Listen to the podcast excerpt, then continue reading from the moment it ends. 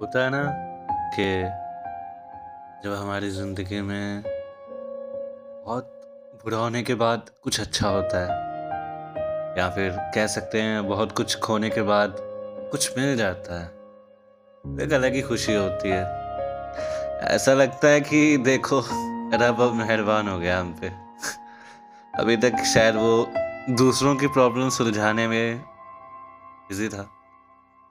और आखिरकार उसका ध्यान हम पे पड़ ही गया। अब उसने सोच ही लिया है कि चलो ठीक है, अब हमारे बारे में भी थोड़ा सोचा जाए। तो ऐसा कभी भी हो सकता है आपकी ज़िंदगी में।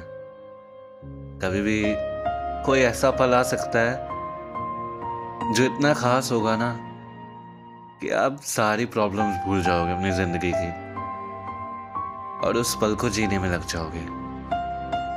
और हाँ तुम्हारी ज़िंदगी में जब भी ऐसा पल आए ना तो यार जी भर के जी लेना।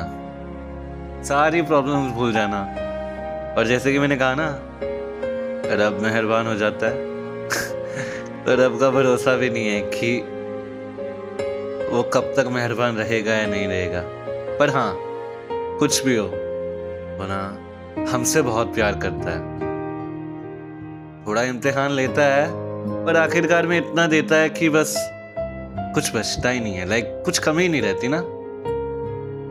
तो उस पर यकीन रखना। बस, चलते जाना अपना काम करते जाना हम ज़िंदगी में ना कोई ना कोई मकसद के साथ आते हैं। तो तुम्हें अपना मकसद ढूंढना है, अगर नहीं मिला तो।